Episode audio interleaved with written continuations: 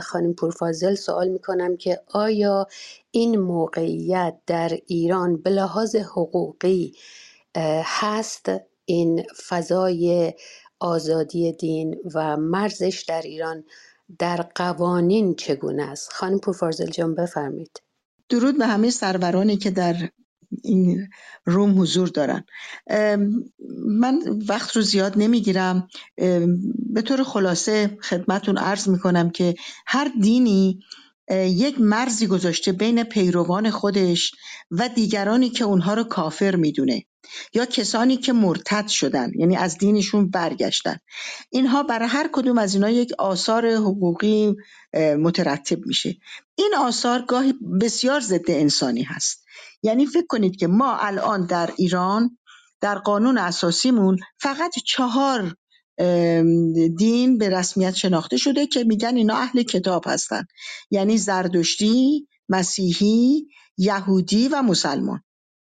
این چهارتا دارای حقوقی هستن و می‌تونن تمام مراسم خودشون رو به انجام برسونن. محدودیتی هم نداره.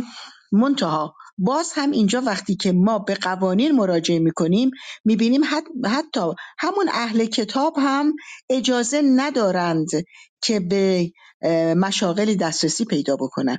یعنی برای اونها یک حد و حدودی قائل شدن گرچه مثلا میگن که اینها در پناه اسلام می‌تونن آزاد باشن و مراسم خودشون انجام بدن. بله مراسم خودشون انجام میدن ولی از نظر شهروند بودن و حقوق شهروندی چه مشکلاتی پیدا می‌کنه؟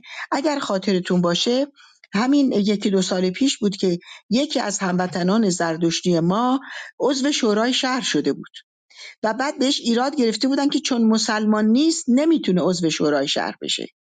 و خوشبختانه کشمکش های زیادی در این مورد اتفاق افتاد و بالاخره ایشون در سمت خودش ابقا شد. ماندگار شد. ولی منظورم این هستش که این محدودیت ها هست برای کسانی که پیروان ادیان دیگه هستن. ما در اسلام و در به فقه شیعه ما دو جور کافر داریم. کافر حربی هست و کافر زمی کافر زمی اونهایی هستند که اهل کتابن. کتاب دارن و در قانون اساسی هم به اونها اشاره شده. بنابراین اونها یه حقوق مشخصی دارن که مطابق اون می‌تونن در یک جامعه اسلامی زندگی بکنن. اما وضعیت کسانی که به عنوان دین پذیرفته نشده اون به اصطلاح مکتبشون یا اون به اصطلاح اون باورهایی که دارن. مثل باهایی در ایران. اینها کافر زمی محسوب میشن. کافر زمی هم تعریفی داره در فقه شیعه. می‌گوید که کافر زمی جان و مال و ناموسش در اختیار مسلمانه. یعنی از خودش هیچ اختیاری نداره. بزنن بزنن بکشن هم دیگه بهش تعلق نمی‌گیره. و هر بلایی هم سرش بیاد آمده دیگه. یعنی هیچ نه حق شهروندی بهش تعلق می‌گیره و نه آنچه که در منشور حقوق بشر آمده می‌تونه در پناه اون قرار بگیره. بنابراین من معتقد هستم که هر دینی باید پژوهش بشه. ببینیم که مرام و مسلکش و فقهش چی داره میگه. اگر فقهی که او داره گسترش می‌خواد بده در یک جامعه ای خلاف منشور حقوق بشر بشه باید براش محدودیت ایجاد کرد. یعنی ما نباید اجازه بدیم به عنوان آزادی اندیشه و بیان هر کسی هر کاری دلش می‌خواد بکنه حتی اگر صدمه بزنه به دیگران.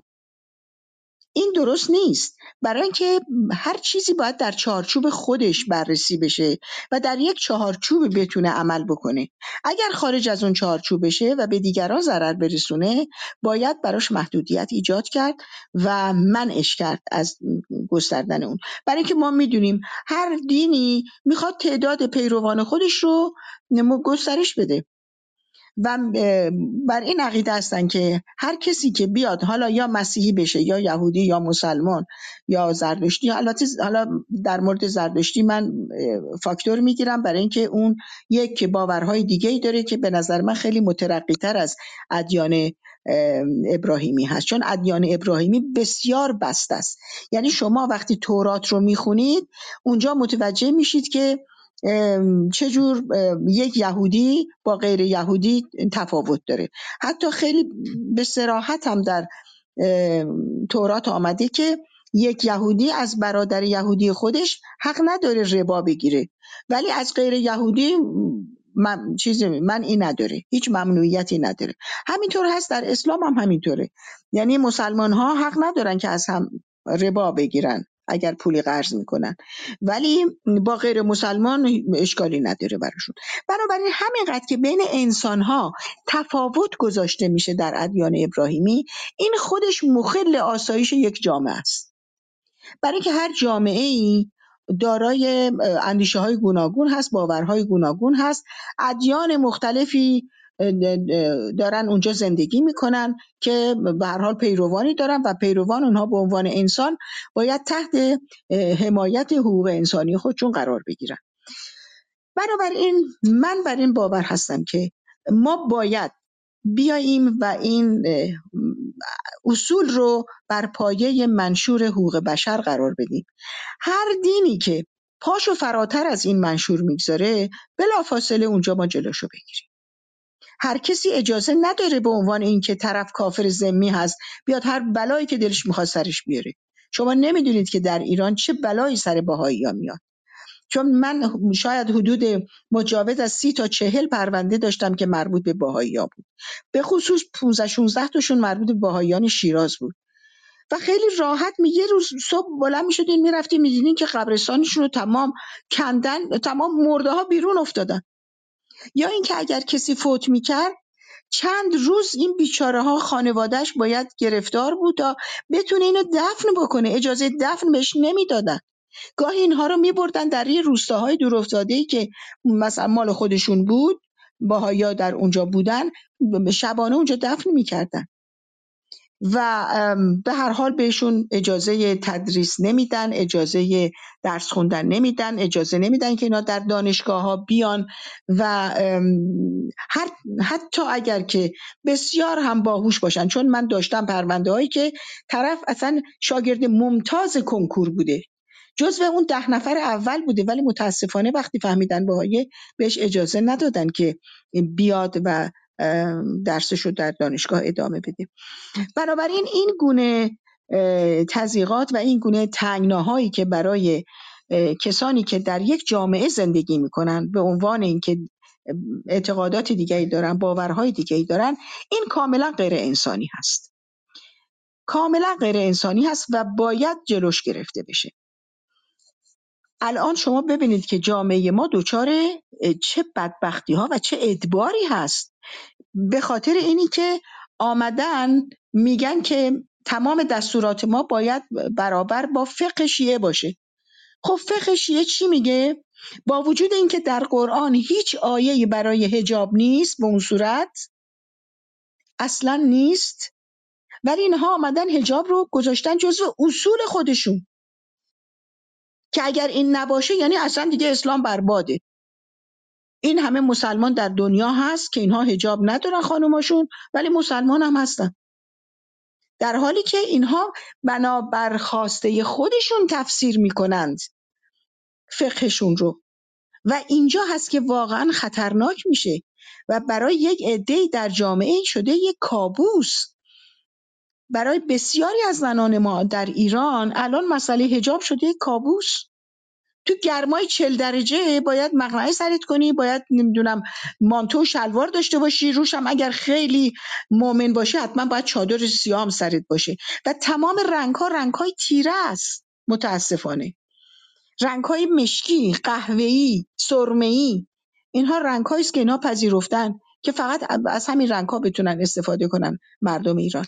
بنابراین علاوه بر مناسکی که گاهی واقعا غیر انسانی هست انجام میشه. همطور که آقای وریا فرمودند مثل همون آشورا تاسوان و اون بزن به کوبایی که دارن اون خودزنی هایی که دارن اینا کاملا غیر انسانیه و حتی غیر بهداشتیه. شما می‌بینید کسی که قمه می‌زنه ممکنه عفونت پیدا کنه و ممکنه جونش رو از دست بده ولی خودش نمی‌دونه.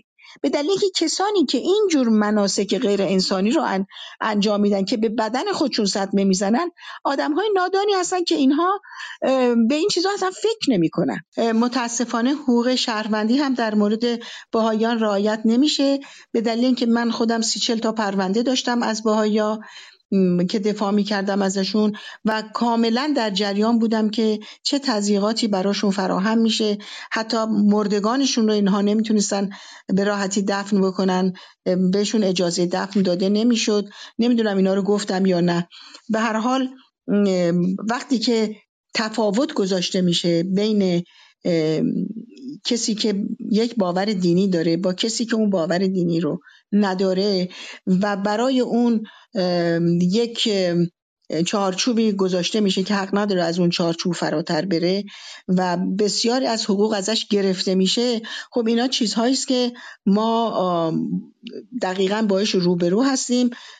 من معتقد هستم که ما باید حقوق شهروندی رو هر کسی هر باوری که داره هر دینی که داره باید حقوق خودش رو داشته باشه رعایت بشه و به دلیل اینکه باور دیگری داره جامعه حق نداره که او رو در تنگنا قرار بده.